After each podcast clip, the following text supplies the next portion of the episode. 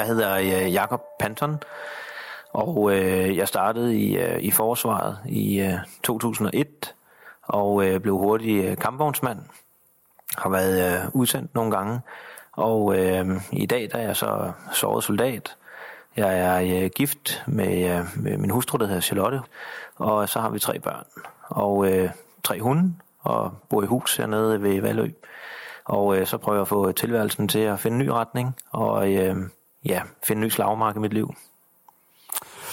Du har, når du siger en ny retning i dit liv, så er det fordi, du har været igennem en, en del ting, og du har haft en del udsendelser i forsvaret. Kan du lige rise op, øh, hvad for nogle udsendelser du har haft? Ja, jeg har været i, øh, i Kosovo og Irak og tre gange Afghanistan. Og øh, øh, min sidste tur til Afghanistan, der, der kom jeg så til, øh, til skade, og det var det, der ligesom satte en, en, en stopper på, på det hele. Så hvis vi skal virkelig hoppe direkte ud i, i, i din historie, altså Jakobs historie, hvis vi kan prøve sådan at dykke lidt ned i detaljen om, hvad det er, der skete der i 2012. Ja, øh, det er øh, Afghanistan hold 12 nede i øh, Helmand-provinsen. Jeg skal afsted med min, øh, min øh, kampvogn, som øh, øh, jeg har en, jeg synes selv, jeg har en meget unik besætning at arbejde sammen med i, i mange år. Vi kender hinanden rigtig godt. Vi rejser afsted i august 2011. Øh, vi har en idé om, at det her hold, det bliver ikke noget slemt. Vi skal til at lukke, lukke ned, øh, ned i Afghanistan, og Danmark skal til at trække, trække sig ud. Øh, måske skal vi køre noget sikringseskorte imellem øh, to lejre, og, og det er det. Øh, men det udvikler sig øh, øh, i løbet af en måneds tid dernede, sådan så vi bliver udlånt til nogle forskellige udlandske enheder med kampvogne og, og, og øh, i ret, ret meget kamp. Øh, og det har vi øh, held med. Vi slipper godt fra det. Og øh, da vi så øh, går ind i øh, januar 2012, øh, 5. januar, så skal vi ud på en opgave, hvor at vi skal øh, støtte øh, den afghanske her i en af deres første sådan rigtig selvstændige operationer, hvor de har bedt om vores støtte. Vi skal holde op på, øh, på high ground ude i ørkenen, altså det, det høje ude i ørkenen, hvor vi sikrer ned imod Helmandfloden.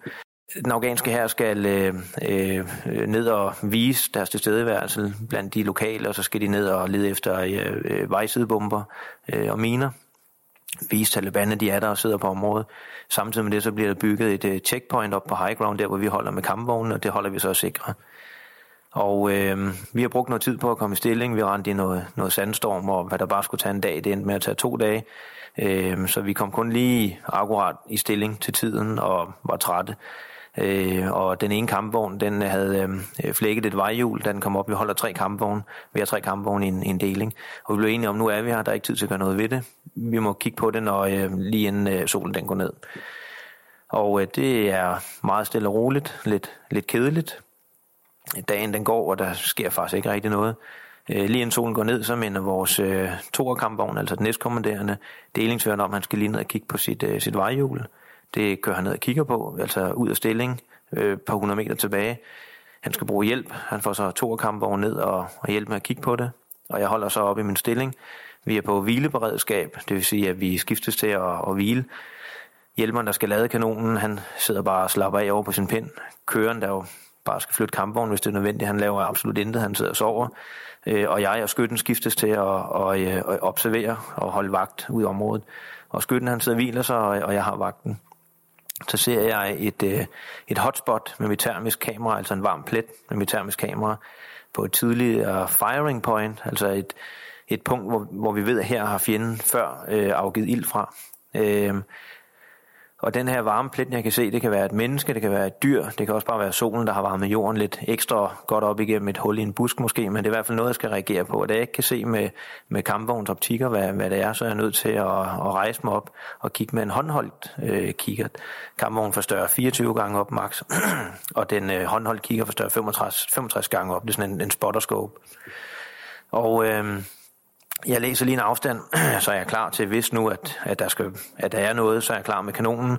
Så vi, vi læser en afstand og lægger den ind i regneren på, øh, på, på kanonen på ballistikken. Der er 520 meter, og jeg rejser mig op med min, øh, min øh, kikkert og får lige indstillet øh, scopen, eller får indstillet zoomen på kikkerten. Øh, og øh, der er et compound, altså et hus. Lige foran huset er der et, sådan et, et tvillingetræ. Og foran tvillingetræet, der ligger der en, en, en grøft. Og lige i tvillingetræet, lige nede i, i, i øh, uh, vedet, øh, det er der den varme plet er. Og da jeg får indstillet øh, zoomen, så kan jeg se, det er en riffel. Altså jeg når kun lige at se, det er en riffel, der stikker ud. Og så går skuddet. Øh, og altså sådan en kugle på 520 meter, den rammer måske mig efter 0,8 sekund. Øh, jeg, jeg kan ikke rigtig nå at, at reagere andet end bare at tænke, fuck. Øh, så jeg får et skud lige øh, i armen, lige øh, ja, sådan, øh, i det øverste af armen, lige omkring skulderen. Øh, og jeg hopper bare ned på mit sæde, hele, hele vognen vågner op, de hører det der smæld. Øh, og jeg giver en skudkommando med det samme. Jeg siger heat øh, 520, mand skyd. Øh, altså heat ammunitionen, øh, 520 afstanden, og målet er en mand og skyd. Øh, hjælperen afsikrer kanonen og råber lukket, så kan han skyde. Øh, skytten, han øh, råber klar, har det ikke. Det vil sige, han er klar til at skyde, men han kan ikke se målet. Jeg tænker, at det eneste sted, han kan være løbet hen, det er grøften. Altså, der kan han godt være kommet ned, uden vi har set det. Så jeg siger ja, rettelse, tårngevær 520, arbejde en til os frem og tilbage, grøft, skyd. Så vi skyder med maskingeværet lige ned i grøften frem og tilbage. Sådan så hvis han ligger der, så er der en chance for, at vi får ramt på ham. Det kan også være, at vi får ham stresset, så han springer op af grøften og vil lave stillingsskift. Øh, og det gør han. Han springer op og skal lave stillingsskift, og i det han gør det, så går vi øh, på kanon, øh, heat 520, skyd. Og så får vi ham. Øh, og det vi så har nedkæmpet manden, så, øh, så melder jeg jo ind til resten af delingen, at vi har, øh, har, har nedkæmpet den her mand i, på det her øh, koordinat, øh, og vi er ok. Og så spørger delingsføreren tilbage, er der nogen af jer, der blev ramt af skud? Øh, og så siger skytten til mig, øh, blev du egentlig ikke ramt, Jacob? Og det har jeg faktisk glemt. Altså adrenalin, og så ondt gjorde det faktisk heller ikke. Det føltes lidt som en, uh, en lammer eller en kraftig vaccine eller sådan noget. Det var, det var, ikke, det var ikke noget særligt. Øh, og jeg, øh, jeg kan egentlig ikke... Øh, jeg er faktisk i tvivl om, jeg er blevet ramt eller bare blevet strejfet. Øh, og jeg, jeg kan ikke selv se, fordi der er ikke noget plads nede i sådan en kamp, hvor man sidder som prop i en flaske, især hvis man er lidt, lidt stor i det. Øh, så jeg bukker mig ned til skytten og siger øh, til ham, kan du ikke lige kigge, om, der er, om jeg er blevet ramt? Og så tager han fingeren og mærker og stikker faktisk fingeren ind i, i armen på mig og siger, hold kæft, du hul i armen, Jacob. Og det, det gjorde så ondt. Det kunne jeg godt mærke, han gjorde. Så, jamen, så måtte jeg jo melde til delingsføreren, at øh, jeg var altid blevet ramt i armen. Og vi lige kunne få to af kamp, kampvogne op i stilling, og så kunne jeg skifte ned, og så kunne vi lige få saniteten til at kigge på det. Og øh, det gjorde vi så.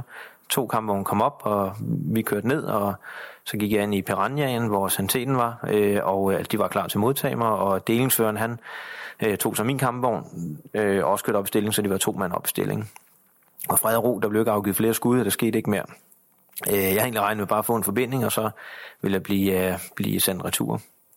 Men øh, fordi der var et indgangshul og et udgangshul, så, så skulle jeg altså, ja, så skulle jeg altså ind til lejren øh, og blive tilset af en læge og opereret. Så jeg, øh, jeg, jeg, jeg, jeg blev gjort klar til transport, fik lagt en øh, forbinding og fik mit sikkerhedsudrustning på igen. Og så kom der en engelsk Chinook-helikopter og lavede en, en hel sandstorm. Øh, jeg gik ind i helikopteren, fik at jeg skulle gå ud igen, fordi jeg skulle bæres ind. Så, så måtte jeg jo lægge mig ned på en borg, det synes jeg selv var lidt, lidt underligt, men så lagde jeg mig ned og blev båret ind, og de tog alt tøjet af mig. De ville lige ved at tage mine underbukser af, og de blev handlet mig nærmest som om, jeg var ved at dø jo. Øh, de troede, jeg havde flere huller, og sådan, altså de englænder, der kom ud og hente mig, de var meget professionelle, og de vidste jo ikke lige, at der var en kampvognsmand. Jeg kunne umuligt være blevet ramt andre steder. De kunne også være en infanterist, der løbet over en slagmark, og øh, adrenalin og har flere huller, ikke? Men, øh, men ja, det, jeg kan huske, de skulle til at klippe mine underbukser af, og der kan jeg huske en gang for mange år siden, øh, som værnepligtig, da jeg kom til skade en bilulykke øh, under en øvelse, der klippede de også underbukserne af mig, og lige bagefter så stak de en finger i røven på mig. Og det skulle jeg ikke opleve igen, så jeg råbte bare gennem helikopterstøjen, Don't put a finger up in my ass! det gjorde de så ikke. Det hørte de. Okay. Øh, men altså, jeg kom ind, jeg kom ind til Camp Bastian, øh, jeg blev behandlet nærmest som om, jeg var ved at dø. Altså, jeg fik sådan en følelse af, at, at I røvkædet, så det er, en, de er jo meget professionelle og mange mennesker. Blev du ikke bange over så? Altså, jeg tænker, når der bliver sat alle de værker, du ser alle omkring dig. Nej, nej, nej, det blev faktisk ikke. Jeg synes bare, det var lidt øh, overdrevet det hele. Ikke? Øh, stod en sød, sød sygeplejerske og skulle af mig på panden og sige, tag du det bare roligt, Jacob. Du, du skal nok klare den. Du overlever. Altså, jeg tænkte, det var godt nok lidt ekstremt. Det, jeg kunne næsten ikke blive mere rolig, jo. Men øh, så fik jeg oplevet det. Øh, så jeg blev lagt i fuld narkose, og så øh, skar de øh, kødet væk imellem de to huller, og øh, så fik jeg en lille fin ar, og øh, de ville, de ville sende mig hjem til Danmark. Det er et amerikansk felthospital, og de havde en retningslinje, at man skal lige hjem og have en pause, så kan du komme hjem igen, uanset hvor meget eller hvor lidt du er. Og øh, det ville jeg sgu ikke. Jeg ville ikke hjem. Øh, så blev jeg bedt om lige at, at vente. øh, fordi der var en øh, dansk forsvarsminister i lejren, der Nick Hækkerup. Øh, Øh, det sømmede sig, at han besøgte en dansk soldat, der var såret, nu han var i lejren, så jeg skulle lige vente på, at han i hvert fald havde været, været forbi. Og det, øh, ja, så måtte jeg jo blive og vente. Øh, og de havde jo også en idé om, at jeg skulle sendes hjem, og det skulle jeg i hvert fald lære en det, om jeg stikker af. Men øh, nu blev der lige ventet på, øh, på ham. Og øh, så, øh, så lå jeg flere timer. Så kom der sådan en ældre herre forbi, som øh, var amerikaner. Han er ikke uniform på. Og han siger, how are you doing? Og så siger jeg så, øh, altså de, han går bare videre. Amerikaner forventer ikke et svar retur, men det, det, det, altså, det gør man jo som almindelig høflig dansk menneske, så svarer man jo tilbage, at I'm good, how are you doing? Og det fangede hans opmærksomhed, så kom han over, så skulle han høre øh, historien, hvordan jeg var kommet til skade, og så fortalte jeg det. Øh, og så var han helt, han var helt vild med, at den der med, at man var blevet skudt, og så alligevel tog kampen op. Men det, altså, det var virkelig ikke noget særligt. Det var bare et lille hul i armen. Øh, men han var fuldstændig imponeret, så han sagde, You Danes are crazy. You Danes are Vikings. We need the damn Vikings to win this war. I'm gonna give you a coin. Og jeg kendte ikke det der møntsystem, amerikanerne har, så jeg troede, han ville give mig noget af hans, øh, hans pensionspenge. Så jeg sagde, øh, no, no, keep your retirement to yourself. Shut the fuck up. Og så gik han og kom tilbage, så var han to general, og altså, jeg troede, jeg havde en uh, norsk chef, der var dernede, men det er det jo altså chefernes chef. Og han havde den der, altså han var commander for hele Helmand fik jeg den der commander mønt, og der blev taget et billede og øh, det der håndtryk, og så, og så smuttede han, og det var, det var en stor oplevelse. Og lige bagefter, så kom Nick Hækkerup, og øh, han tog min hånd, og der blev taget et billede, og så rystede han ligesom sin, sin hånd og tørte af i bukserne, og jeg troede, jeg skulle til at fortælle, hvad der var sket, og så sagde han, øh, tak, jeg har hørt historien, og så gik han. Og så kom han så den bagefter og undskyld på hans vegne, og husk det embede, du hilser ikke manden. Det var mit møde med Nick Hagerup, forsvarsministeren. Bare ligesom kontrast så, øh, nå, men så bagefter, da de skulle til at lave, øh, så kommer til ved aftensmad, så udnyttede jeg lige chancen og blev sluset ud i en af bjergerne, der hed Frank. Han var lige inde i lejren, og han vidste godt, at jeg havde tænkt mig at stikke af, så han holdt derude med en øh, GD, og så kom jeg ind i den og sted, og de var klar med al mit udrustning. Øh, jeg havde... Øh, ja, vores øh, øh, Leaf-besætning skulle til at hjem til Danmark. De havde, vi har haft en Leaf-besætning nede, mens alle vogne roterede hjem på Leaf. De skulle til at hjem, så de vidste godt også, de var en del af planen og var klar med alt det, jeg skulle bruge. De havde lavet en aftale med en engelsk helikopter, der skulle næsten den vej ud. Jeg blev sat af et par kilometer fra kampvognen. Så jeg hoppede ombord på helikopteren og blev sat af ud i ørkenen og gik lidt det sidste stykke, og så var jeg på min vogn igen og tilbage. Og vi havde et par ugers øh, god kamp derude. Det var rigtig godt at være, være tilbage, for vi røg nemlig øh, i nogle kampe derude med, med Taliban, hvor at, øh, at der sparkede vi skulle røv. Og det var, det var godt. Det var godt at være en del af det. Øh, så kom jeg ind til lejren. Ind i lejren begyndte vi at gøre klar til at skulle hjem. Øh, den enhed, som du er i, den kampvognsbesætning, kan du ikke lige prøve at forklare om det, fordi det er jo virkelig en ret unikt også. Ja, min kampvognsbesætning, det er min, min familie. Det er øh, nogen, jeg har været sammen med i rigtig, rigtig, rigtig mange år. Jeg har været udsendt med dem flere gange, og øh, øh, vi har altid været der for hinanden. Altid. Øh, og jeg har øh, på et tidspunkt i mit liv havde problemer og rent ind i en, en skilsmis, øh, og jeg var totalt økonomisk på røven. Øh, og der valgte de simpelthen som besætning at sige, ved du hvad, jeg vil lege et hus sammen, sammen med dig, og så øh, kan det hele køre rundt. Så de flyttet ud af kasernen for at hjælpe mig og så boede vi simpelthen øh, sammen i, øh, i hus. Så I boede fire, øh, fire mand i, i, i samme hus? Ja, ja. så vi er, øh, det er en, en, øh, det er en familie. Og I har været sammen som kampvognsbesætning i hvad? 10 år? Ja, det, det passer meget godt. Det er, vi, vi fik en, øh, en ny kører ind, som nåede at køre en, øh, en fire år sammen med os, inden vi, vi tog afsted med. Og så har vi kendt hinanden i ja, 10-12 år. Øh, så vi kender hinanden rigtig godt. Så det er, øh, det er også derfor, at det, øh, det er vigtigt for mig ikke bare øh, at tage hjem. Altså jeg går gennem ild og vand med dem. Der skal ikke være noget, der stopper mig. De holder derude og venter på, på mig. Også den ære, der er, altså som, ikke bare som kommandør, men bare som besætningsmedlem på den her kampvogn. Det, det er, at der kommer en anden op og tager din plads. Det gør ondt. Jeg vidste godt, der var en ung, håbefuld øh, reservekommandør på firevognen, der gerne ville op og være kampvognskommandør på min pind. Og uanset hvor flink og sej jeg synes, at han er, så er det min plads. Den er ikke nogen andre, der skal tage. Så øh, jeg skulle tilbage. Og det kom jeg. Ja. Øh, vi kom ind til lejren og begyndte at gøre, at gøre klar og, og vedligehold. Øh, vi fik besøg af ham, den amerikanske general igen. Han har simpelthen taget helikopteren ud for at besøge os, og hele egen var sat på den anden ende, fordi han, han kom. Øh, jeg står bagerst i geledet, lige pludselig åbner geledet op og siger, Jakob, det er dig, han vil tale med. Og han kom simpelthen for at fortælle, hvor glad han har været for at, at, at møde øh, mig og høre min historie. Og jeg blev sådan lidt, lidt ydmyg, og det er jo kan godt være, at det, at det er mig, der fortalte historien, men jeg har også en besætning med til det her. Jeg har trods alt en skytte, der trykker på, på aftrækkeren. Øh, og øh, haft så ville han godt møde min besætning, og min skytte fik også en, øh, en af de her mønter, og vi viste kampvognen frem til ham, og altså, det var en stor oplevelse også. Han, han gik all in. Det var, han, det var helt klart at mærke, at det, det her det, det betød noget for ham. Øh, der går øh, en uges tid, og... Øh, Undskyld, jeg er nødt til at bremse, fordi mm. det, det, det, amerikanerne har jo den her... Øh, den her gestus med de her kommandoskøjner, de deler også medaljer ud øh, i, i, altså til højre og venstre, siger man jo her i Danmark. Mm. Men, men, men hvordan var responsen for det danske? Altså du nævnte så selvfølgelig for forsvarsministeren på det tidspunkt, men hvordan var ellers øh, responsen i forsvaret i forhold til, det, til jeres gerning som kampvognsbesætning derude? Ik- ikke noget. Altså jeg ved, delingsføren på det tidspunkt, han... Øh, øh, jeg havde et lidt anstrengt forhold til min delingsfører. Det er en anden situation, en anden historie. Øh, og han har skrevet øh, en fokus, de her fokus, de her personelbedømmelser, han skrevet på, øh, på mig. Der blev han bedt om efterfølgende at lave den om, øh, fordi det, det kunne ikke gå, at han har været negativ, nu når amerikanerne de viste så stor opmærksomhed på, på os og min kampvogn. Så det, den blev han bedt om at lave om. Og jeg ved også, at han, øh, han valgte, uanset hvor, hvor lidt vi kunne lide hinanden, så valgte han faktisk, om han var blevet bedt om at gøre det, eller han gjorde det selv, det ved jeg ikke, men han valgte at skrive på den hændelse her, øh, der valgte han at skrive en, øh, en anbefaling til øh, en eller anden tapperhedsmedalje. Jeg ved faktisk ikke, om jeg nogensinde har fået den, eller ikke har fået den, det har jeg ikke styr på. Øh, men, men det ved jeg, at han, han gjorde, så det, det var det.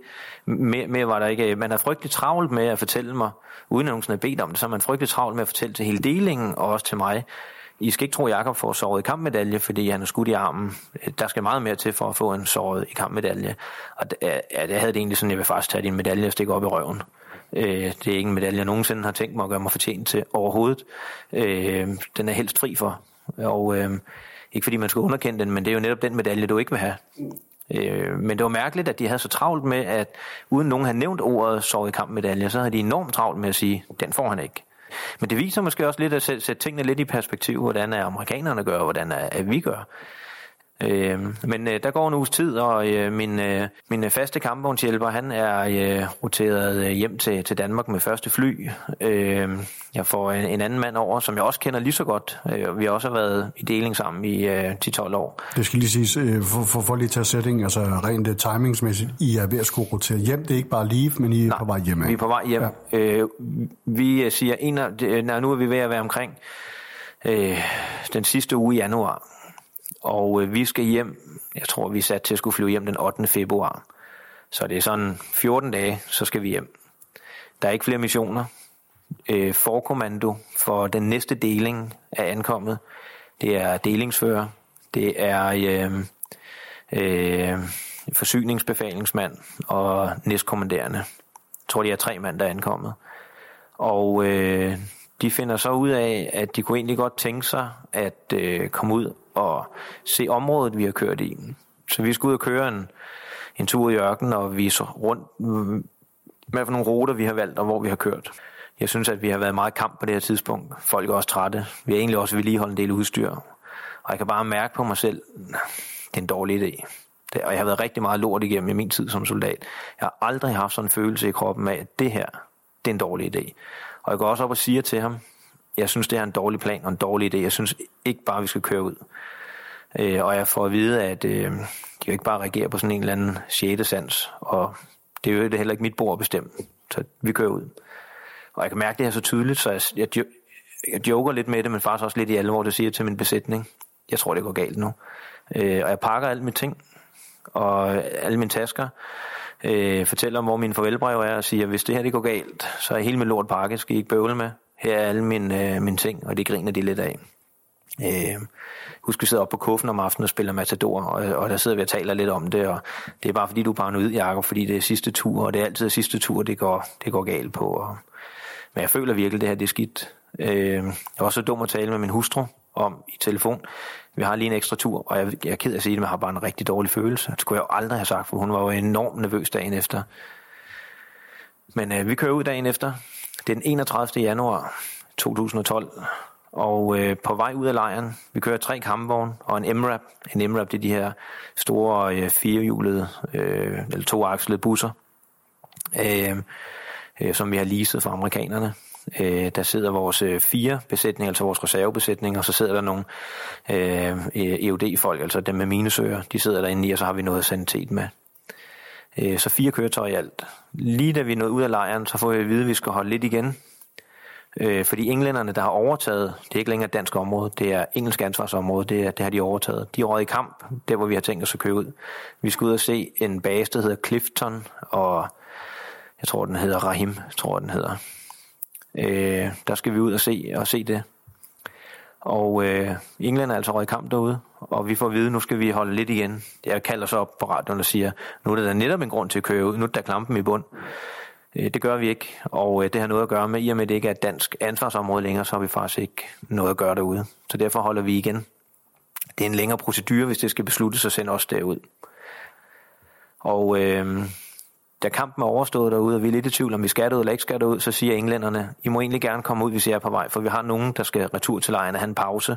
Nogen, der lige har været lidt, lidt for tæt på, så det må I godt komme og hente. Nå okay, så kører vi derud.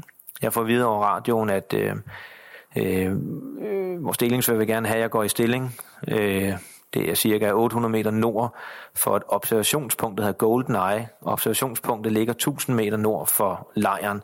Det er på grund af terrænets vej ind i lejren. Der har de haft problemer med, at øh, Taliban har smidt miner lige det sidste stykke, så derfor har de lavet et observationspunkt, der kan holde øje med det her spor og pigtrådsbelægge det.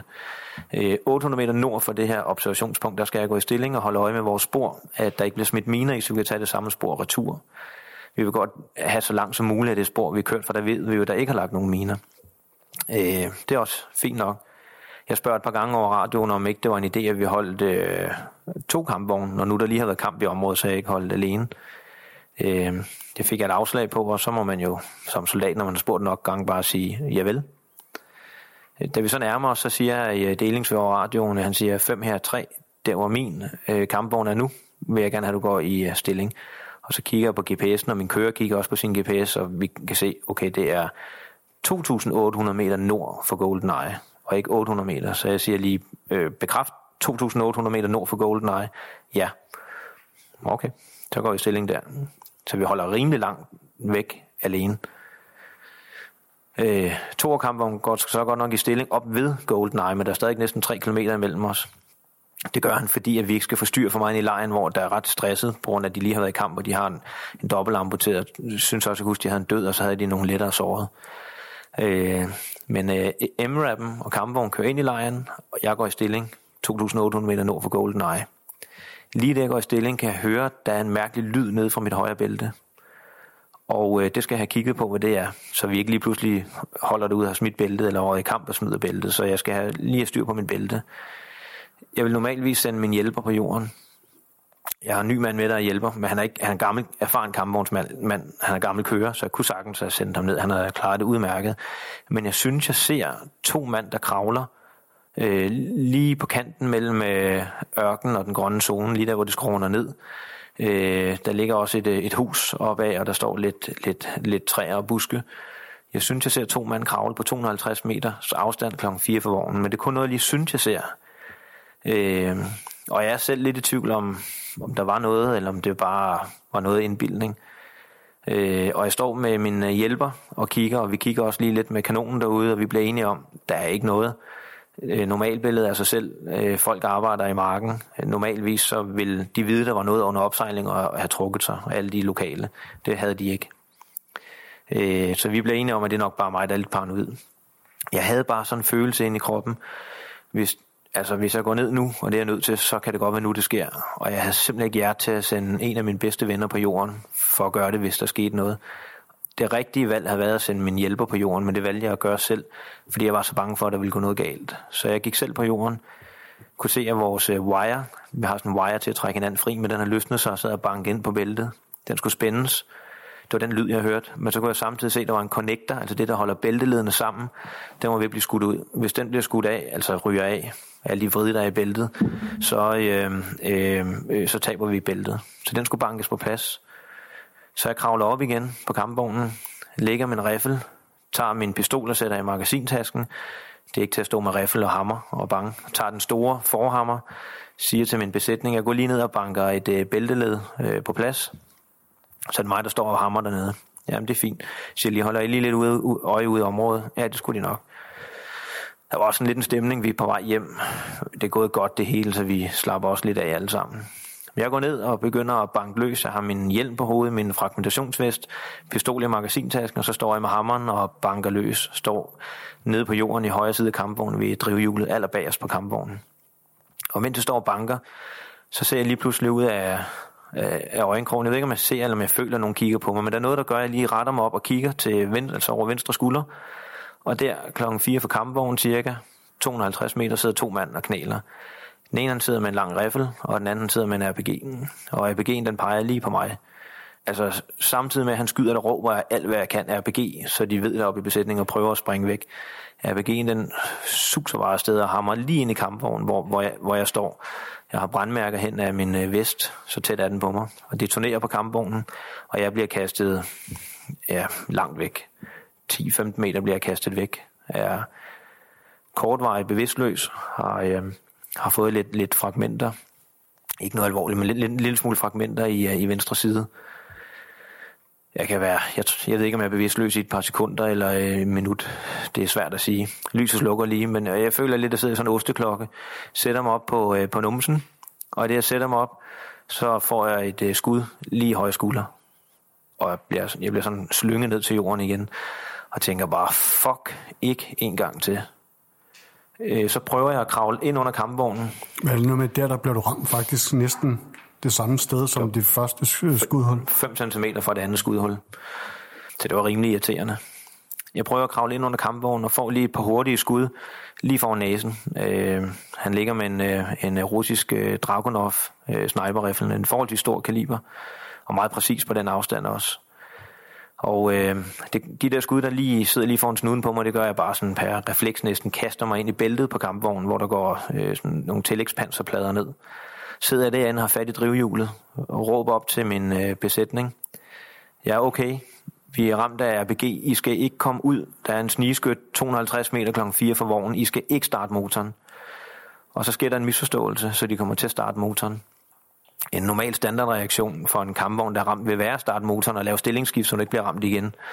Øh, og det ved jeg jo. Så jeg ved ikke, om de har hørt mig, eller hvad pokker der sker. Jeg ved bare, at de starter motoren, måske begynder de at køre. Det er altså med alt, hvad vi har på, cirka 70 tons panser, som lige om lidt måske trækker rundt med mig siden ind i bæltet. Så jeg, jeg er nødt til bare at springe ud af bæltet igen. Øh, min første øh, tanke, det er, at jeg angriber fjenden. Jeg har ikke nogen andre chancer. Jeg når nærmest kun lige at tænke tanken og tage et skridt den retning, så er jeg blevet skudt i hjelm og fragtvesten og kastet ned til jorden igen. Specielt den i øh, hjelm, den gjorde altså ondt øh, kravler afsted, prøver at komme op til øh, øh, køren. Jeg kaster ørkenstøv op i, øh, i luften for at prøve at, at sløre mig, øh, så fjenden ikke kan se mig så tydeligt. Øh, kravler op til køren, han sidder i højre side, Øh, i bunden af kampvognen øh, op foran. Der er nogle små periskoper, han kigger ud af. Jeg prøver at sætte mig lidt op. Øh, jeg bliver strejfet 11 gange, under, mens jeg kravler, bliver jeg strejfet 11 gange af, af kugler, der bare lige strejfer mig. Han skyder sådan hver øh, sted mellem hver anden og fjerde sekund skyder han efter mig. Øh, da jeg kommer op til køren, så sætter jeg mig lidt op og signalerer med, med sådan en flad hånd hen over halsen, at han skal slukke motoren. Og øh, i det jeg gør det, der bliver skudt tværs gennem låret for en pulserende blødning. Altså det er pis sprøjter bare. Og jeg ved godt, det er skidt. Altså, alt mit første elskrej, det ligger op på vognen. Jeg har ingenting på mig. Øh, de slukker motoren. Det er faktisk ikke, fordi han ser mig. Det ved vi her efter debriefing. Inde i kampvognen, der sidder han på samme tid og vender sig om mod skytten og siger, hvor fanden er Jakob? Og så siger skytten, aner det ikke og så slukker han motoren, fordi det er først der, han ved, at jeg ikke øh, er der. Han har hørt noget af min stemme i telehjelmen, den hjelm, vi har på, når vi kører kampvogn. Der er en mikrofon i, den er tændt, så i det, jeg ligger nede på jorden og råber, der har han hørt min stemme i den, så han troede, jeg var på kampvogn, og derfor startede han for at gøre klar til stillingsskift. Men der kommer jo ikke nogen kommando, og så er det, at han vender sig om og siger, hvor er Jacob? Men motoren bliver slukket, jeg får øjenkontakt med hjælperen, som står i venstre side af kampvognen, øverst op i hans luge. Der er sådan nogle små øh, huller, der hvor lugen sidder, han kan kigge ud igennem. Og der får øjenkontakt, og jeg kan høre, at han, at han råber, fuck, Jakob bløder. Og jeg kan også høre skytten råber, hvem skyder? Og så jeg råber hjælperen, det er Jakob, der bliver beskudt. Så det er faktisk først der, det går op for dem, at Jakob er under kraftig beskydning. Jeg råber til dem, nu hører I kraftedet med efter.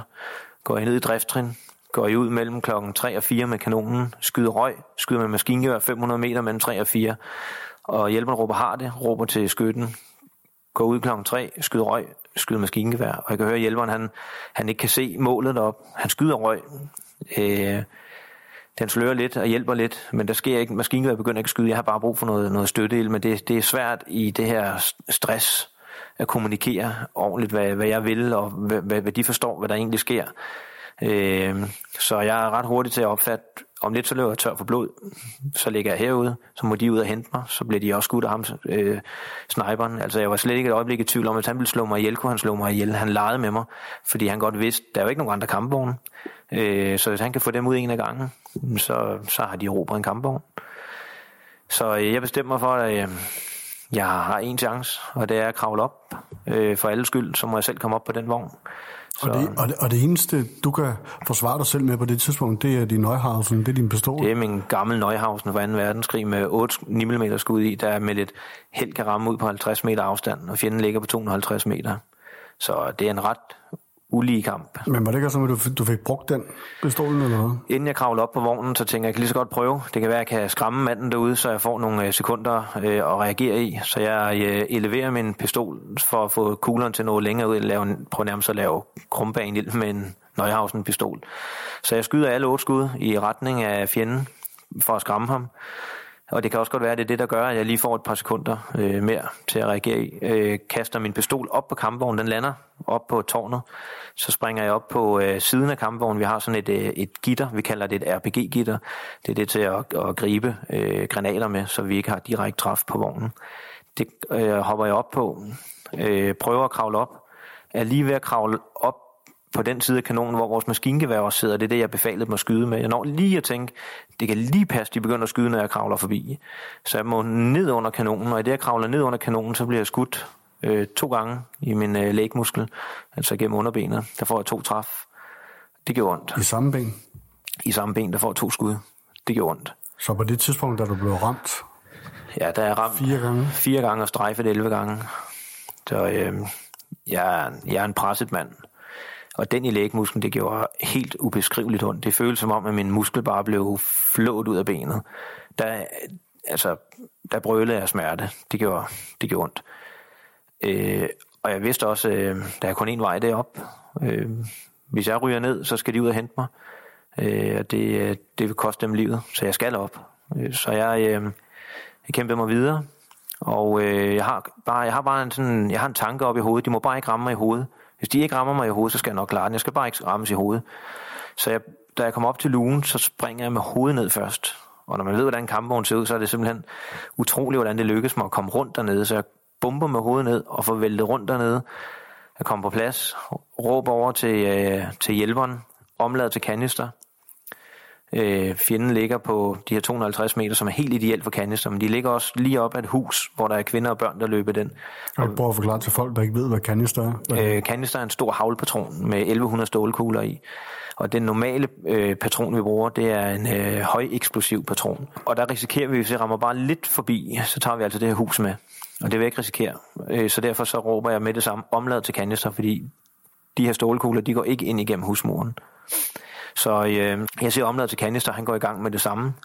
Jeg får min hjelm på hovedet for at starte kampvognen op i drifttrin, får meldt ud på, øh, på radioen til de andre, at øh, tre er i kampføling, 2800 meter nord, Goldeneye, 500 e- øst, Green Zone, vend slut. Så forventer jeg, at hele kavaleriet kommer. For at lagt mit eget observationsmodul over på fjenden, for at trykke måloverførsel, så kanonen, altså skyttens sigte og mit sigte, peger lige på fjenden få givet en skudkommando og sagt øh, kanister, ammunitionen, 800, vinkel på kanonen, mand, skyd, skytten råber har det, hjælperen råber, der er lukket med heat, det vil sige, der er sket en misforståelse, han har stoppet den anden ammunition i end den, jeg havde, øh, befa- øh, eller den, jeg havde befalet for. Jeg, fjenden skal til at lave stillingsskift. Det kan jeg simpelthen ikke risikere. Øh, så jeg råber øh, rettelse, heat, 500, 1 TS ned, skyd, genladet med kanister 800, skyd. Fordi så går heaten, i stedet for at skal have bomben ud, så skyder vi bare lavt med den heat. Øh, så, vi, øh, øh, så jeg håber på, at trykbølgen vil tage målet, men jeg ved, at den ikke vil tage huset i hvert fald. Og så håber jeg på, at trykbølgen vil forsinke dem, så når kanisteren kommer lige bagefter, så vil den tage dem. Så det gør vi. Så heaten den går lav, som den skal. De øh, vælter det, de dør ikke af det, men de vælter lige. Og så kommer kanisteren lige bagefter og, øh, og slår dem ihjel. Og jeg siger træf, samme sigte, skyd, bare for at være helt sikker, så vi giver dem to kanister. Og øh, imellem skydningerne, så vender skytten sig om og siger, hold kæft, du bløder, Jacob, og skal til at, og lægge forbindinger på mig. Jeg tager hans hoved og drejer rundt og, og presser det ind i ukul. Jeg giver ham faktisk en dumflad og skælder ud og siger, at han skal have fokus på målet derude, så de ikke forsvinder. Øh, tager cirka 6-8 sekunder imellem hver øh, ladning af kanonen. Men øh, vi fik målet derude, og jeg kan også huske, da, vi, da jeg ligesom var helt sikker på, de døde. Jeg, jeg kan huske en følelse af, at jeg åndede helt op. Vi gjorde det. Det var meget, meget vigtigt for mig, at jeg fik dem. Altså, jeg kunne godt, specielt ham snigeskytte, han skulle dygtig. Øh, så jeg var, helt, øh, jeg var helt afklaret med min situation, og jeg vidste også, øh, det her det kommer du ikke til at klare, Jacob. Altså, jeg havde en arterieblødning, det har stået på et par minutter nu. Jeg har svært ved at holde mig vågen, og jeg har svært ved at, at bevare koncentrationen. Øh, jeg føler mig enormt træt, og jeg tænker også, vi holder 3 km fra lejren. Jeg skal også have fat i en helikopter. Jeg skal flyve til Camp Bastian. Det her det klarer du ikke, Jacob. Men i det mindste, så kan du øh, forlade den her verden med stolthed. Og din besætning, de blev ikke udsat for unødig fare. Øh, jeg vidste også, at øh, min bedste chance, det jeg kom ind til lejren. Jeg skal ikke have dem ud til mig. Så øh, jeg kaldte op over radioen, og øh, jeg, jeg var også mærkeligt på radioen. De talte om øh, øh, at formere en kolonne eller sådan noget. Jeg kan huske, at jeg tænkte, hvad pokker de taler om. Øh, og jeg har også ligesom under hele kampen, der har de jo talt, men jeg lukkede alt, alt støj ude af min, af min, af min, af min radio. Altså, jeg har jo den her telehjelm på hovedet, hvor radioen kører ind i. Så jeg endte faktisk ikke rigtig, hvad de talte om. Men, øh, men da kampen er slut, så kan jeg lidt følge med, når de taler om formere en kolonne. Og så sagde jeg, ro på net. Og så jeg, tre har været i, øh, i øh, kamp. Øh, 2.800 meter nord Goldeneye, 500 øst Green Zone. Øh, vi er ja, ramt af en RPG i, øh, i højre side for en drivhjul. Vi kan køre i højeste drifttrin. Øh, køre OK, skytte OK, hjælpe OK. Vi har nedkæmpet RPG og snigeskytte i det her kilometerkvadrat. Jeg selv var desværre på jorden, det blev angrebet og hårdt såret af skud og fragmenter. Højre skulder, venstre skulder, venstre lår og venstre underben. Øh, to kom op på min øh, højre side med højre venstre og der der. Fire får fat på en øh, helikopter. Mike, det santeten, øh, gør klar til modtager. Tre kommer selv til lejren, bekræftskift. Så bekræftede de alle sammen. Og da de øh, havde bekræftet, og to var i stilling, og bekræftede det, så frigjorde jeg. Øh, og i det jeg frigør, så giver jeg kommandoen til skytten, som er næstkommanderende på vognen, for jeg kan mærke, at lige om lidt, så, så er jeg ikke længere. Så øh, han får øh, kommandoen, og da han får kommandoen, sætter han tårnet i indeksposition, så det ikke ligger og kører rundt, ellers er det jo fuldt stabiliseret.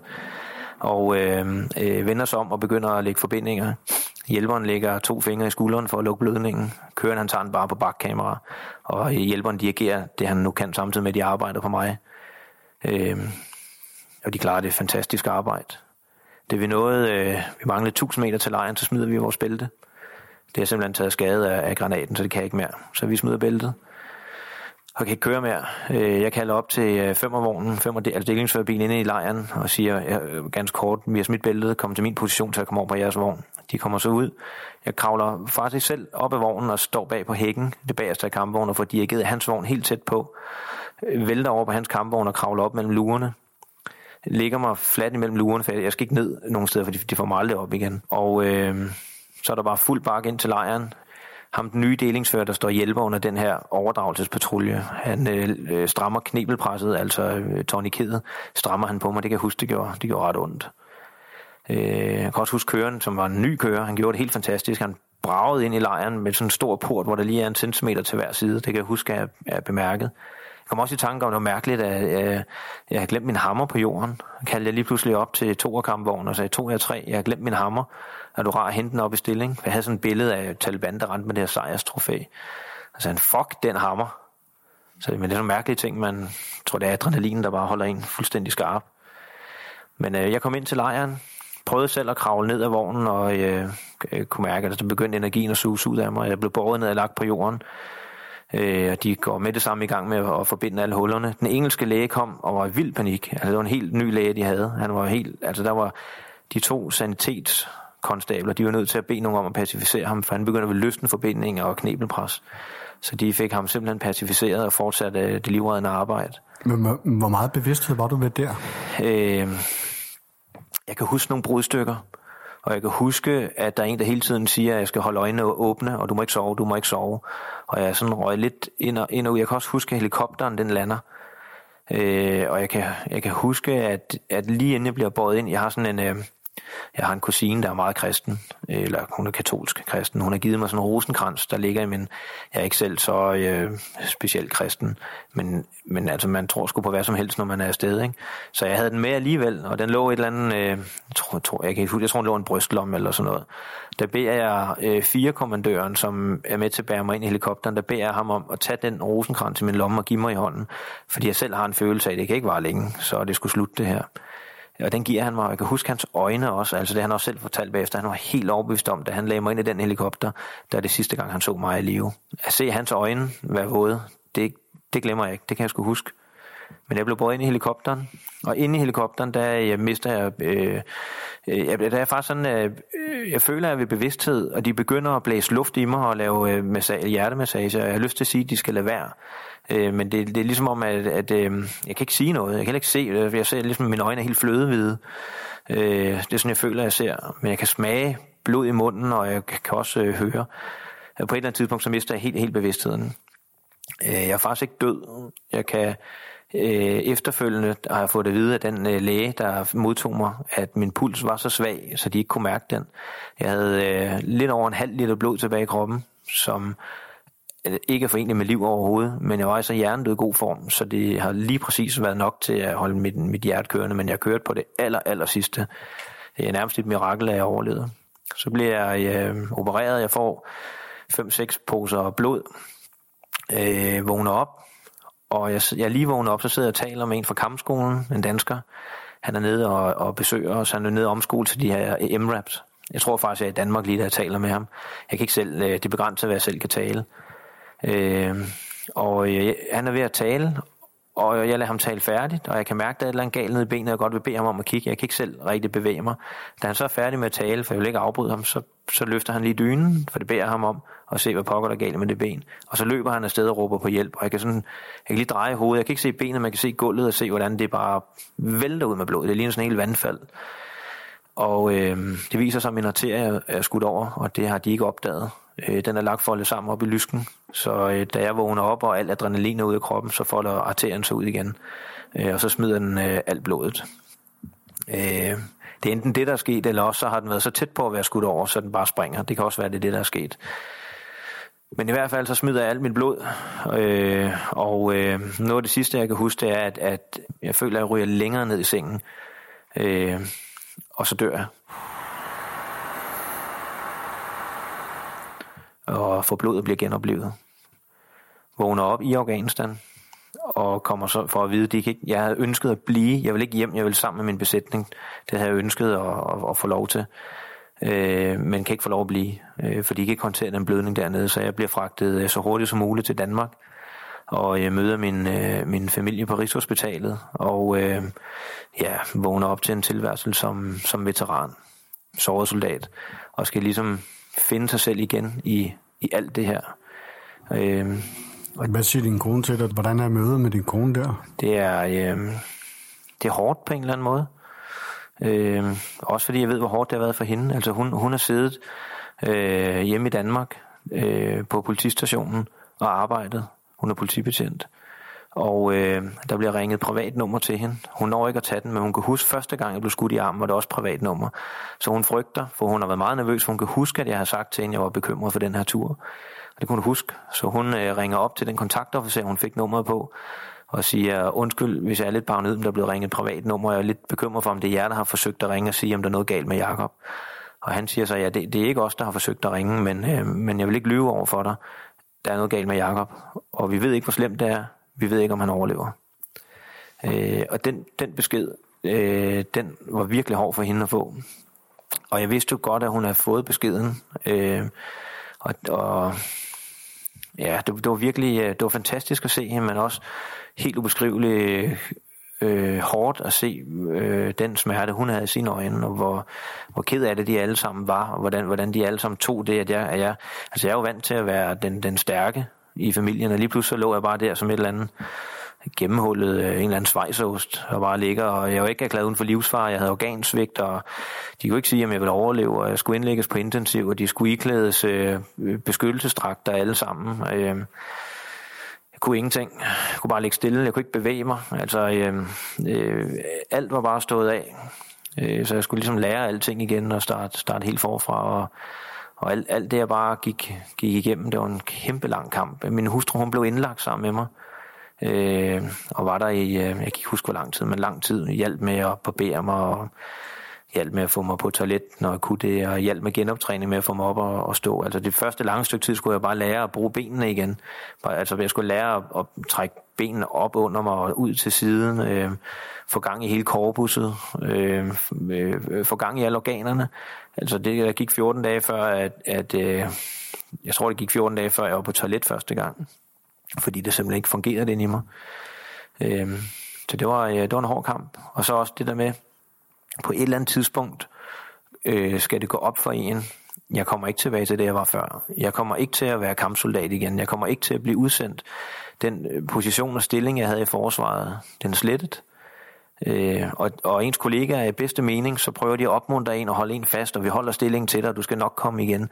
Og det er jo lidt en bjørnetjeneste, fordi de, uanset hvor godt de mener det, så skubber det også bare min erkendelse længere ud, at jeg kommer ikke tilbage. Jeg skal finde en ny retning i livet. Og den identitet, du har som, som soldat, det gør så ondt. Altså alle, der har været i forsvaret, ved også, hvor hårdt det er at sige stop til det. Men slipper det aldrig. Og du lige pludselig står i en situation, hvor du ikke selv valgt at slippe det. Du har fået det frataget. Det gør ondt.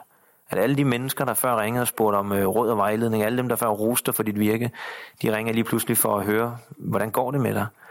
og de er allerede i gang med at planlægge den næste udsendelse, og lige pludselig så er de taget afsted uden dig. De her mennesker, du har været udsendt med så mange gange, de tager afsted uden dig. Altså, jeg havde virkelig en følelse af, jeg står på perronen og glor. Toget er kørt videre. De er alle sammen taget afsted og står bare helt alene. Og det var, det, det var hårdt. Og det er ikke, det har ikke en skid at gøre med psykisk skade eller noget. Det har noget at gøre med, at man er vant til at arbejde i et fællesskab et helt unikt gennemført fællesskab med samarbejde, hvor du stoler så meget på hinanden. Du går i krig med hinanden. Du, du er der bare. Det er en familie. Og lige pludselig står du uden for den familie, og du står uden det fællesskab, og du er for dig selv.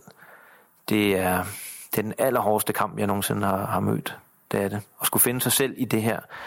Og også, øh, du kan ikke undgå, at du ændrer dig, for du er lige pludselig ikke, du er ikke det, du var før, så du ændrer dig og skal finde dig selv og forme dig. Og din hustru øh, forelske sig i en person. Lige pludselig skal hun forelske sig i en ny person.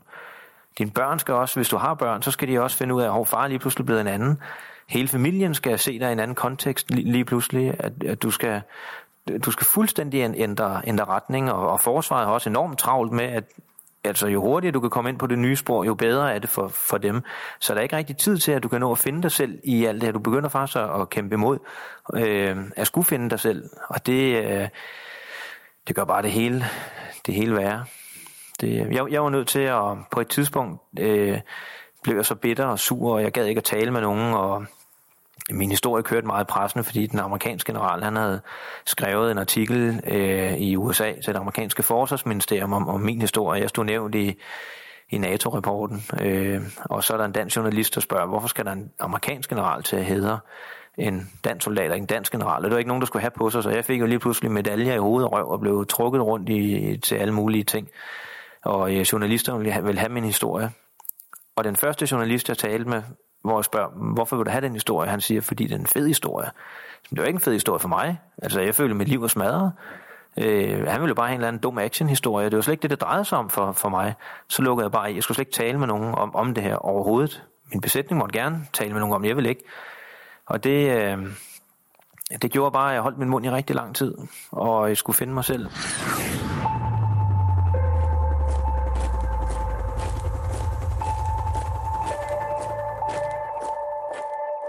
På et eller andet tidspunkt, da det gjorde allermest ondt, så mærkede jeg efter, hvad er det, jeg vil, og hvad er det, jeg savner. Jeg savner øh, fællesskabet, sammenholdet. Jeg savner min identitet som soldat. Så øh, skrev jeg ud til nogle af de andre sårede, jeg har mødt igennem genoptræning, om de har lyst til, at vi startede en øh, skytteforening. For øh, at mødes og skyde, drikke kaffe, spise kage, fortælle nogle, nogle røverhistorier, øh, lege noget, vi ikke er længere, men bare for på en eller anden måde lugte til det der fællesskab igen. Det ville de gerne. Så startede vi otte mand. Vi skrev også til Søren Gade, om ikke han havde lyst til at være med. Det er trods alt ham, der har sendt os i krig. Det ville han rigtig gerne. Kom Søren og var med til at starte det. Øh, efterfølgende skrev vi til generallægen Erik Dar, han var også med.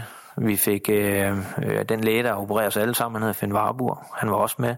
Så det, det begyndte sådan at blive, øh, det begyndte at, at danne sig på en eller anden måde øh, en idé om, vi skal have nogle af de mennesker med, der har haft noget med os at gøre som sårede soldater i hele den her proces, fra vi kommer til skade til forløbet efter. Der begynder også at komme flere og flere veteraner til, og sårede, sårede veteraner. Øh, og jeg begynder også at se, deres familie skal også med. De lider sgu. Der er ikke nogen, der tænker på, at du kan godt få PTSD af at øh, øh, få at vide, at øh, din søn eller datter er død eller vi ved ikke, om de overlever. Den, den besked, det kan også være, at det ikke behøver at være PTSD, det kan godt være, at det bare er et psykisk øh, traume, der ligger latent i dem, øh, for det er sgu ikke sjovt at få den besked. De har også behov for et netværk og behov for at tale med andre pårørende. Hvordan var det at få den besked? Hvordan håndterer I, at jeres mand ikke længere er den samme, eller jeres søn ikke er den samme? Hvordan, hvordan gør I? Så øh, jeg så en fordel i, at de også skulle med. Så dem inviterede vi med. Og lige pludselig så kunne jeg også godt se, hvis jeg fortæller min historie som foredrag, så samler jeg penge ind. Hvis jeg udnytter øh, nogle af alle, øh, af alle de her øh, øh, netværk, der kommer, når jeg er ude til øh, foredrag eller får medaljer, hvis jeg udnytter dem, så kan jeg skaffe penge til veteranerne. Så jeg begyndt at lave nogle event, planlægge nogle øh, ture igennem året, nogle arrangementer igennem året. Skulle til øh, Pansermuseum og se på Panser, vi skulle til Normandiet, fordi jeg vil godt ned og vise de her øh, moderne veteraner, hvis man kalder det i forhold til veteraner helt tilbage fra Normandiet af, at øh, der er nogen, der har haft det værre end os. Der er nogen, der har kæmpet sig igennem noget, der var meget hårdere end det, vi kølingsoldater et eller andet sted har været igennem. Så vi skal stoppe med at pive så meget, for der er nogen, der virkelig har været noget igennem. Så derfor vil jeg gerne til Normandiet og snakke om de mennesker, der har, har reddet Europa dengang, og hvordan de har haft det, for at sætte tingene lidt i perspektiv. Fordi så mange år siden er det faktisk heller ikke set i det store billede. Øh, men, men sådan nogle event lavede jeg, og lavede event i USA og tog dem med over til Ground Zero øh, i New York for at, at forstå, hvorfor vi tog i, i krig.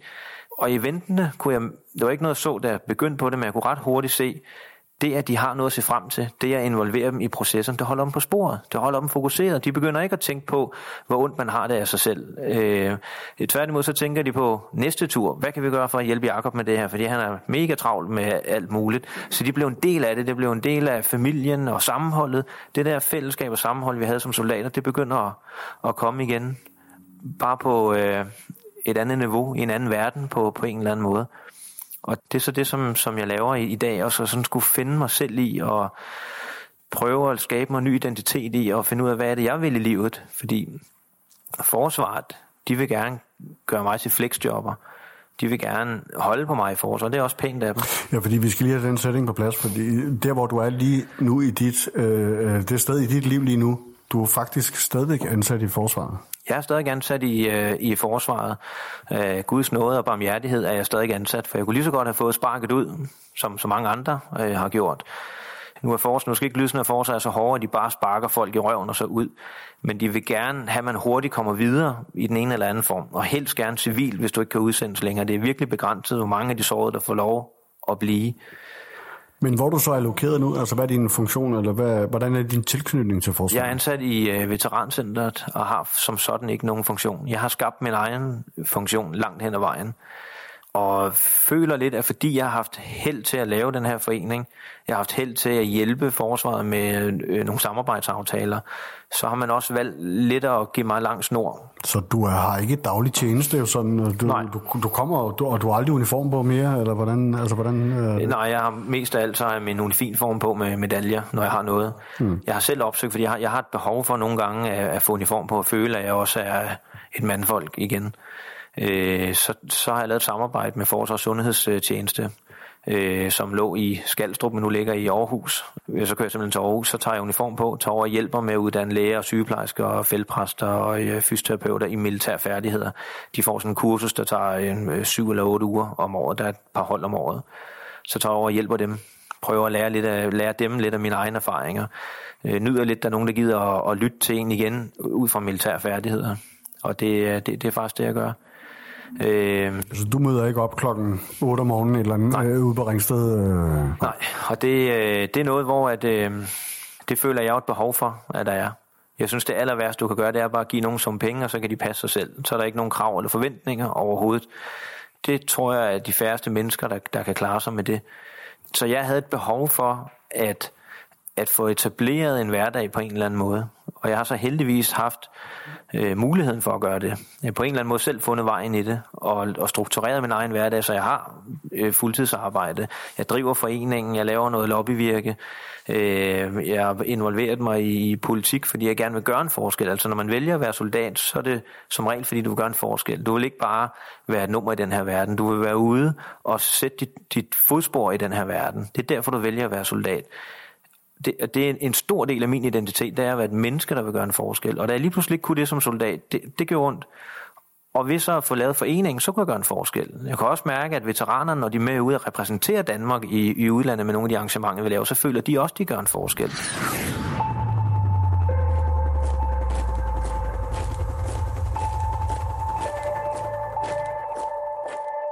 Jeg vil godt noget mere, og det kunne jeg mærke ved at involvere mig i politik så kan jeg gøre en forskel. Så jeg rodede mig ud i øh, lokalpolitik og blev valgt ind i, øh, i kommunalbestyrelse i, ved Stævns, hvor jeg bor.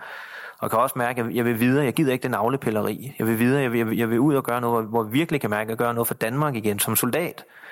Og det må så være folketingsvalg. Så jeg har valgt at stille op til, til Folketing, øh, fordi jeg vil gøre en forskel. Jeg vil gøre en forskel for veteranerne, for der er mange ting, der ikke er i orden her. Der er også mange, der tror, de skal gøre sig kloge på, hvad det vil sige at være veteran, uden de nogensinde har været i forsvaret eller udsendt eller ved, hvad det egentlig er for nogle ting, man går og tænker på som, som veteran. Og det er jeg træt af. Så jeg vil ind, jeg vil ind hvor, hvor jeg kan rykke noget og gøre noget, og selvfølgelig ikke kun på veteranområdet, for Danmark generelt. Ligesom når man er ude som soldat, så er det for at forsvare vores værdier i det her land. Og det må jeg så gøre på en anden slagmark i dag, fordi jeg ikke kan udsendes længere. Så må jeg gøre det på et plan, hvor vi, øh, vi gør det ud fra politik. Og det er det, som mit, mit, min retning i livet så er nu. Så om fem år, øh, altså hvad laver du der? Altså best, Så- best case? Om fem år, så er jeg selvfølgelig blevet forsvarsminister. Så har jeg rettet op på alle fejlene. Ja. Men det skal blive spændende at følge. Det må man sige, det er et nyt kapitel, der har åbnet sig. Det er måske ikke engang et nyt kapitel. Det er vel i virkeligheden en helt ny bog, der, at du er i gang med at åbne. Og man kan sige, at dit liv har i den grad taget en drejning efter øh, dine episoder i, øh, i Afghanistan. Men øh, altså, hvordan er så din hverdag, udover det du så lavpraktisk går og sysler med, men hvordan, øh, hvordan har du det så, øh, jeg tænker fysisk, øh, efter dine skader, og så, jeg ja, jo også psykisk? Øh, fysisk, så er jeg selvfølgelig... Øh, jeg, jeg, har, jeg har nogle men, det er klart, fysisk. Altså min, øh, min højre øh, skulder, som er blevet øh, skudt to gange i, den fungerer faktisk okay. Den knirker lidt, når jeg, når jeg bevæger den, men den gør ikke så ondt.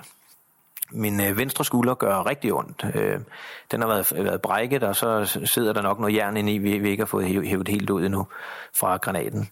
Øh, og øh, den er vokset skævt sammen. Mit øh, venstre lår, øh, hvor kuglen gik tværs igennem, øh, der er de fjernet omkring øh, 40-45 procent af vævet af muskel og væv i, i låret på grund af den trykskade, projektil giver. Der er øh, store følelsesforstyrrelser og, øh, og dårlig blodomløb i, i låret. Og øh, altså, na- det, altså de der nerveskader, der sidder i benen, det, det driller mig rigtig meget. Øh, min øh, lægmuskel, der har de fjernet også omkring 40-45 procent af væv og muskel dernede. Der er også enormt dårligt blodomløb. Altså mit, mit returløb fungerer ikke. Blodet kan godt løbe ned, men det er svært ved at løbe, løbe væk. Det giver mig nogle hævelser og noget, noget kramper i løbet af dagen. Det, det, er, det er irriterende. Døj lidt med en dropfod og der er meget med, med smerter, men ved at lære at acceptere smerterne, leve med det, så kan jeg også, øh, hvis jeg ikke tænker på dem, så mærker jeg dem ikke på samme måde. Altså når vi sidder og taler om det, så kan jeg mærke det, men ellers så, så jeg vendt mig til, når jeg sidder på en stol, så løfter jeg altid venstre fod. Jeg sidder altid ligesom ja, og, øh, på tæerne, eller øh, lægger den op på højre fod, så det ikke trykker ned på baglåret, når, når jeg sidder på en stol. Så, så man finder lidt nogle, nogle teknikker igennem hverdagen, så, så, så man lever med det og accepterer det. Men er du nødt til at tage medicin for det? Jeg har taget medicin og gået på smerteklinik øh, ude, ude på et privat hospital, og endte med, at, at det gider simpelthen ikke. Fik så mange piller og fik piller imod bivirkninger, og jeg kunne bare mærke, at det, det er falsk det hele. Jeg vil hellere kunne mærke, at jeg lever af med alle de piller, der skulle mod lokum, tung kold tyrker, og bare acceptere det. Og det har virket for, for mig helt sikkert. Øh, øh, psykisk, der har jeg det, øh, altså jeg har ikke PTSD overhovedet. Det er klart, ved de her oplevelser, så ændrer du dig, men det, altså, du skal ikke længere væk end til, øh, til Jylland i 14 dage, så begynder du at tale jysk. Mere skal det ikke til, før du begynder at forme dig dine omgivelser. Og det er klart, det jeg har oplevet i krig, det, mit, mit følelsesregister, det bliver ændret. Altså, øh, at jeg har været ude og, og skyde på andre mennesker, nogen selv skyder på mig, mist kammerater, alle, alle de ting, det gør, at ens følelsesregister, det bare bliver udvidet enormt. Øh, så det gør også, at man bliver mere følsom, man kan også blive en lille smule mere udfarende, og hvis du ser noget øh, dramatisk i fjernsyn, specielt hvis der er noget med børn, så bliver man meget mere følsom, end, end hvad man var før. Men det er bare fordi, man har ændret sig, man har set verdens afgrund, man har fået et andet syn på livet. Øh, så det har egentlig ikke så meget med, med PTSD at gøre. Der handler det bare om at acceptere, at du er blevet den, du er, er blevet. På grund af det, du har oplevet, så har du formet dig til det. Så øh, det, jeg vil sige, at øh, jeg har det godt. Jeg er heldig at være i live jeg kan gå. På et tidspunkt talte man om, det kunne være, at jeg ikke kom til at gå. Det kan jeg. Nu siger jeg, at det er den dårlige idé, hvis jeg løber. Øh, og øh, jeg er sluppet godt fra det psykisk. Jeg har heldigvis fået udnyttet de ressourcer, jeg har på bedst mulig vis til at klare mig igennem. Øh, det har hjulpet mig at hjælpe andre ved at lave min, min, min uh, skytteforening, som øh, øh, hedder Veteranskytterne Danmarks Sårede Soldater. Og, øh, og det her, at jeg har rodet mod i politik, kan jeg også mærke noget, der, der giver mig lyst til livet. Og det er også en måde, hvor jeg kæmper mig ud af, at forsvaret gerne vil gøre mig til flexjobber. De vil gerne gøre mig til flexjobber, fordi så kan de holde på mig. Det er også pænt af dem. Jeg skal bare ikke være flexjobber. Det er ikke fordi, der er noget galt i det, men det mener jeg simpelthen, jeg har, jeg har for meget øh, endnu at byde ind med i, i det her samfund. Og, øh, og det er vigtigt for mig, at jeg så også gør det. Og så må jeg finde en retning, og det kan jeg mærke, at jeg er godt i gang med. Jakob, nu har øh, mit stopord brummet et par gange, og det betyder, at vi har nærmet os de 60 minutter. En time gået i super godt selskab. Meget, meget, meget, meget spændende og interessant. Og jeg vil sige dig tusind tak, fordi du har lyst til at dele din meget personlige historie om dine oplevelser og episoden i Afghanistan, men også dit liv her efterfølgende, og hvordan du har fået tilkæmpet dig til en, øh, en ny og rigtig spændende hverdag. Og så vil jeg lige sige til info, at øh, jeg har samlet en bunke links, som er relevante i forhold til øh, Jakob og det han er gang i, både hans Facebook-profil øh, i forhold til hans folketingskandidatur og veteranskytterne, så man kan læse mere om det. Og øhm, så er der kun tilbage at sige held og lykke. Held og lykke med kampen fremadrettet. Og øhm, tak fordi du medvirker. Velkommen, Christian.